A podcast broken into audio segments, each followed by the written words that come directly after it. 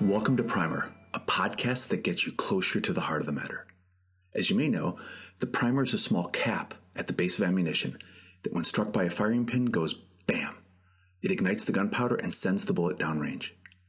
The point of the podcast is like that to get you going in the right direction quickly by briefly tackling a variety of subjects like books, people, events, issues, whatever. After listening, if you want to take it further, you can. Episodes and more information can be found at personalprimer.com. Hey everyone, this is Charlie Thornton, and welcome to the Personal Primer podcast. Recently, I got a chance to catch up with a very interesting guy, Joe Byerly. Joe is an officer in the U.S. Army who served as a special advisor to the U.S. Special Operations Command in Afghanistan. He's also the recipient of the Army's General Douglas MacArthur Leadership Award, which is pretty impressive. Uh, Joe is a contributing author to a number of different books, and he's also the founder of From the Green Notebook, which is a really cool and very popular website where Joe and other leaders share lessons with their military peers uh, across the across the country. Joe's an avid reader and he's a student of history. And he recently read the biography Grant by Ron Chernow uh, about General Ulysses S. Grant. And that's actually what sparked this conversation about how we may be learning the wrong lessons from historical figures. Let's listen in everybody knows U.S. Grant, the Civil War hero, U.S. Grant, the um, you know the, the president, the two-term president. And some people, you know, even know that Grant wrote memoirs, which which are a classic that um, that Mark Twain helped get published. Uh, but what a lot of people don't know, and I, I think is very important, is the backstory. You know, like it wasn't he wasn't destined to be a, a Civil War hero or U.S. president. And so, one of the things that struck me when I was reading the book was uh, you know, in in the uh, in the 1850s, um, Grant was a, a young, newly commissioned officer, and he had a drinking problem. And it wasn't like you know he was throwing back some beers before work in the morning and then going and being a functioning alcoholic. But it was when he was drinking, you know, at, at a social function, he just couldn't stop. Mm-hmm. And uh, Grant was typically a very reserved guy, um, very quiet gentleman but when he drank, he would just start, you know, his, his character, his character got kind of crazy. You know, he was the, the wild guy at the, the Christmas party with the lampshade on their head. And so, um, you know, this eventually got him in some hot water, so much so that his commander had him sign a letter of resignation, um, or had him write his own letter of resignation, um, not put a date on it. Um, and I think he even had him sign it, you know, ahead of time, just didn't date it and said, if you get drunk one more time, all right, and uh, embarrass yourself, then you're resigning from the United States Army. and so, of course, uh, Grant did. Uh, he got had a little too much to drink and uh, and and had to leave the army. And so he had to go back home with his wife, and uh, you know he was raising two children, two boys, and he just tried to make it in the civilian world. He tried uh, his hand at a couple different jobs, tried to start some businesses and all those were failing. And so at, in, at 38 years old, so how, how old are you, Charlie? I'm I'm gonna be 38 in a few months. Yeah. Yeah, yeah. So I'm uh I'm 39. So like think about like where you're at in your life right now, and you know I think about where I'm at, and I just couldn't imagine, you know, having to call my parents up and be like, hey, mom, dad, like I'm struggling. I need you to take the wife and kids. We're, we're gonna move back home and and try to get get my feet under me. And so that's exactly what Grant did Wow. So he went back to his hometown where his dad had a store, and uh, and Grant at 38 years old got a job working in the store as a clerk. Um, you know, got a small little house, and uh, and was just trying to start over. Like I said, get his get his feet under him.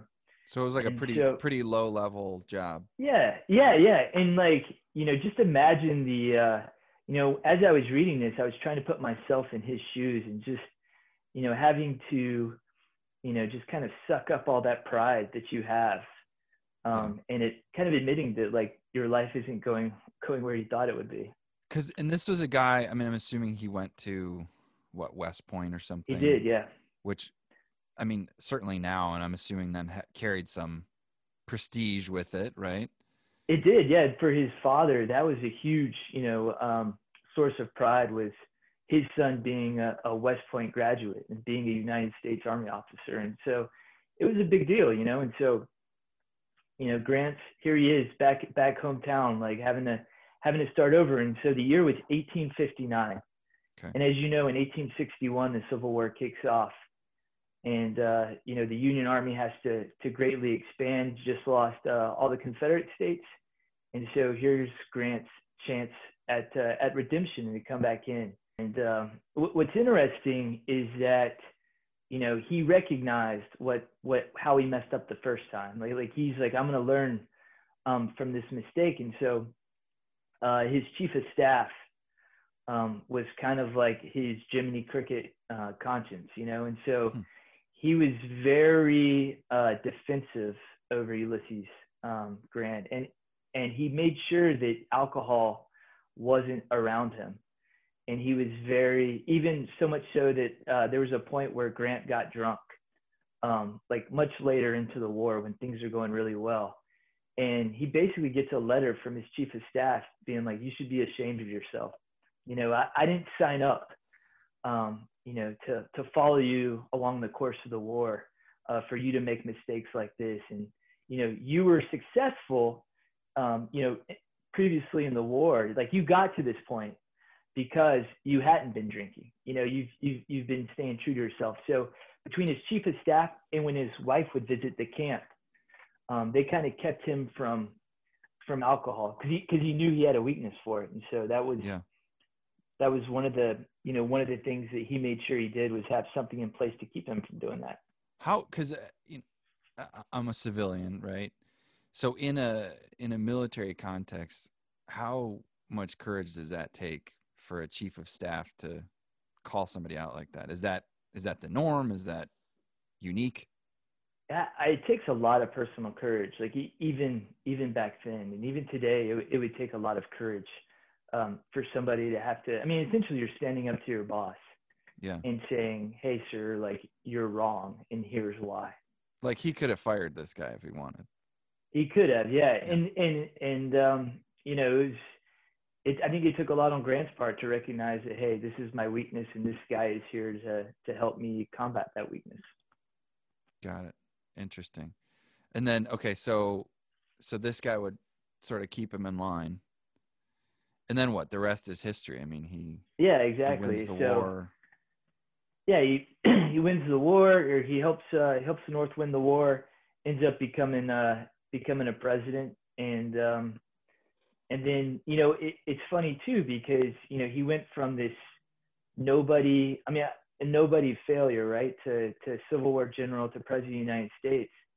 And so when he left left the office uh, he struggled with letting go of power. And so as a result of that he was he was still trying to chase that that influence still trying to chase um, you know being in the mix.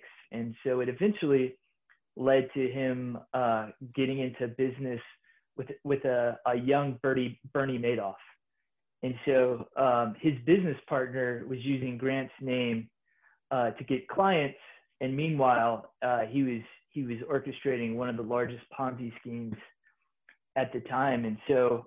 No. Uh, when when the card deck eventually fell, like Grant was penniless.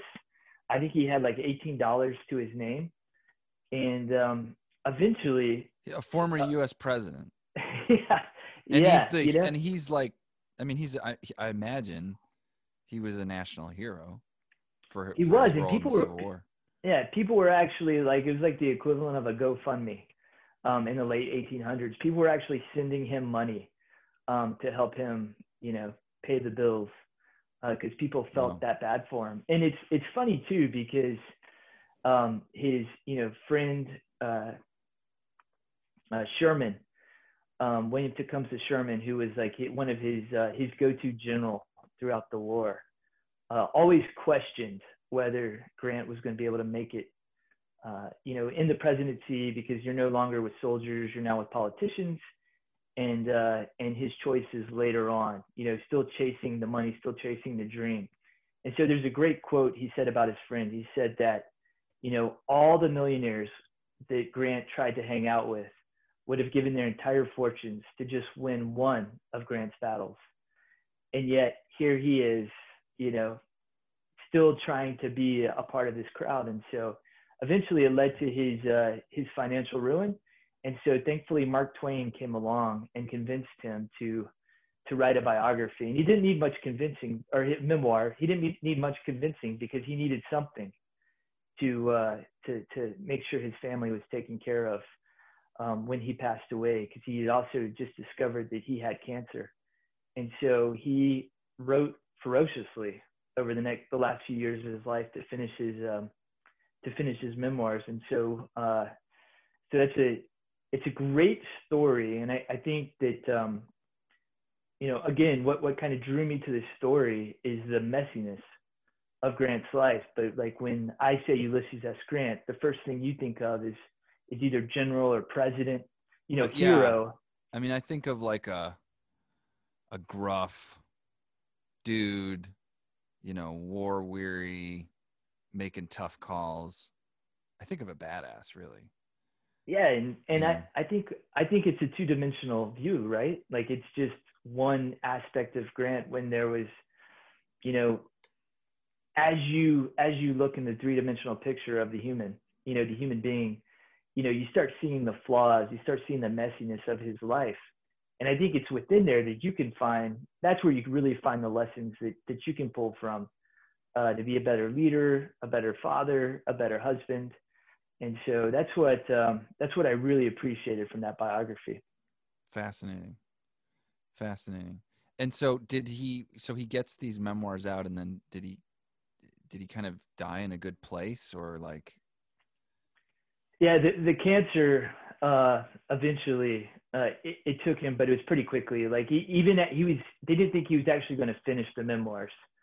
Um, like he got to a point where I, I believe he was like, he, like he he started handwriting him at first, but then as the uh, as the cancer progressed, he started he started dictating, um, and then was was barely barely getting it out uh, before he passed away. So I want to say he finished the manuscript, and it wasn't much time after that uh, before he finally passed. got it. So you mentioned that we we sort of have this two-dimensional picture of this great war hero president, but we don't see all the I mean he made it sounds like the guy made a lot of bad decisions in his life. And we don't always Yeah, we don't always see all those. No, we don't. And it's almost it's it's we kind of do the same thing with with social media, with Facebook, with Twitter, with Instagram. You know, we see the the picture perfect, um, you know, these picture perfect uh, manicured snapshots of our friends and families' lives, and we don't see the rest of it. You know, and and um, you know, there's even been studies that have shown that like depression, anxiety are much higher because that's what we focus on. And and I think we do the same thing with our heroes too is we just focus on the, the the highlights of their lives, the you know their their successes, and we don't look into the journey, you know how, how they got there and and the mistakes they made along the way. Why why do you think that happens? I mean, obviously Facebook wasn't didn't affect US Grant's legacy, hopefully. But like why would that why would that picture evolve so far from reality? I think it's just something that we that we've always done. You know, um, Plutarch wrote wrote about the lives of, of great people, and he wrote he Yeah. wrote it I, I believe in the first century. And you know, he talks about Alexander's generals all started getting their haircuts and everything like Alexander had. You know, just to to, to try to to imitate him, but they didn't do all the the back work that Alexander put into to being a great general. Um, and, and so I think it's just a human thing. Like we want, you know, like life hacks are super popular. Like we want, we want the shortcut. Yeah. We just see something and, and we don't think about, um, you know, the, the journey that the people took to get there, all the, all the stuff that's on the cutting room floor. You know, there, there's another great example, like Bill Belichick. You know, like he's a he's a great football coach, and and uh, I think he's going to go down in history as as one of the greatest. I'm not a Belichick fan, um, but Just gonna put that disclaimer out there. by the way, I should have said that up front. But what I think is fascinating is Bill, as a young assistant coach, spent hours and hours and hours. Like his job uh, was to, to set the tape uh, footage for the other coaches to watch. And so that was a lot of watching film, cutting, taping it back together because this was before the digital era. And so in doing that, Bill watched a lot of football You know, he got to learn the game, the basics of the game. And so now, you know, flash forward 20, 30 years later, we see the Belichick that's the, uh, you know, that's won multiple Super Bowls, you know, and, and that's, that's the Belichick we focus on. We don't see the, the young kid in there with scissors and, and uh, scotch tape, um, you know, just slowly watching yeah. the game. Because they probably did use scissors back then too. yeah. Yeah. That's a good point. I mean, you, you kind of think of like, just sort of feel like Bill Belichick's always been this way, so confident, and you know he's kind of a rough around the edges or whatever. But I suppose he had to develop that acumen over time. Yeah, yeah, I, I think that's a you know that that's one of the things that I've just become obsessed. Not obsessed, but uh, I've just been very interested in reading biographies lately. Like, what's the backstory? Like, how did how did somebody get from from point A to point B? Um, you know, like again, Stephen King. He's a he's a prolific writer. You know, he's written. He just it seems like he just you know produces a novel every every year or so. Um, but Stephen King writes 500 words a day religiously. You know, regardless of time of year, uh, regardless of what's going on. Like he's developed a habit over the years. But you you know you back up the timeline before that. Uh, he, he got a lot of rejection notices when he first started writing. Mm. And um, eventually, like he taped them up on the room on the uh, on the wall in his room, but they got so great that he took like a giant railroad spike and put it into the wall and just started stacking the rejection notices up. But but through that process, he learned how to be a great writer. Jeez, that's a lot of failure. A, a railroad spike is really long. it is, Charlie. It is. But like we don't we don't see that. We just we skip right to the to the success people have, and we don't think about uh, all the mundane, boring things that it takes to to get to that point. Okay, so what's the risk in that then? I think the risk in that is we hold, we try to hold ourselves to like this super high standard without putting in the work to get to that. So it's like we're always going to meet failure. You know, like if if you and I decided that we were going to go you know try out for the NBA, and uh, and we went we went to a team tryouts tomorrow. You know we would we would fail and we would just keep keep repeating this process over and over again. But what we we didn't take into account is like the hours, um, you know, that so many of these players spent on the Saturdays, you know, just just perfecting their free throw, or perfecting, you know, something as boring as dribbling, right? And so I, I think that's a that's a huge problem that that we have is we just we just like fast forward to the end and we forget all that other stuff and so we're going to constantly be met with failure because we didn't yeah. put in the work to get there or um, you know the, another thing that that I've learned in a lot of these biographies so you know going back to Grant right like his failure with drinking getting kicked out of the army was so um, it was it was such a uh, a formative event in his life that you know that was something that was always in the forefront of, of his mind was the effects of alcohol on thinking. And so you know coming up in the army like his army that did really well like he didn't even allow alcohol in the camps. I mean it happened um, because you know soldiers will find a way to work around the system um, but, but he knew that um, you know this was something that affected judgment and affected people in such a way that if he wanted to be a winning general, uh, he would have to make sacrifices. And so you you look at a lot of the presidents of you know who've who've led through tumultuous times. You know, again like diving into their biographies. You know, uh, Roosevelt was a, a super sickly kid. Um, you know, Teddy Roosevelt, Franklin yeah. Roosevelt. You know, was hit with polio early on in his political career and had to battle through, had to face the adversity of of going through the rehab and all that, you know, which potentially set him up for the adversity he had to deal with as uh, as leading the United States through World War II. Um, so I think that's where we can learn from from these people, not necessarily in the uh, the end product, you know. Yeah, I'm just wondering why people are reluctant to tell those stories. I don't know. Do they think it cheapens the the good things that people did if you see the underbelly of it or the or the warts or the the the failures, you know? Yeah, I think it's a again, I think it's a human thing. Like um, you know, in, in the military, I love like one of the questions, you know, like if you ask somebody like, hey, how, how did you get to, you know, how did you get to where you're at today? You know, or you know, or um, you know, how, how did you get to be a commander of this unit? They'll start telling a story, and a lot of times, um, you know, the stories it's polished, right? Like so, that's all the good things that happened, and and what they tend to leave out are all the times they failed, and all the times that things didn't go the way they wanted it to. Um, yet those actually ended up setting the stage for their future opportunities. You know. So in that situation, you end up walking out with like the wrong checklist to achieve success. Yeah, exactly. You walk away with the uh, the Facebook, Instagram post with the with the really good filter. Yeah. and, uh, Okay. and not the reality of the situation. So it's if I want to be Alexander the Great, first thing on my checklist is haircut. Haircut. Yep. Yeah. And you cuz you can fake a haircut. Um you can fake a lot of things.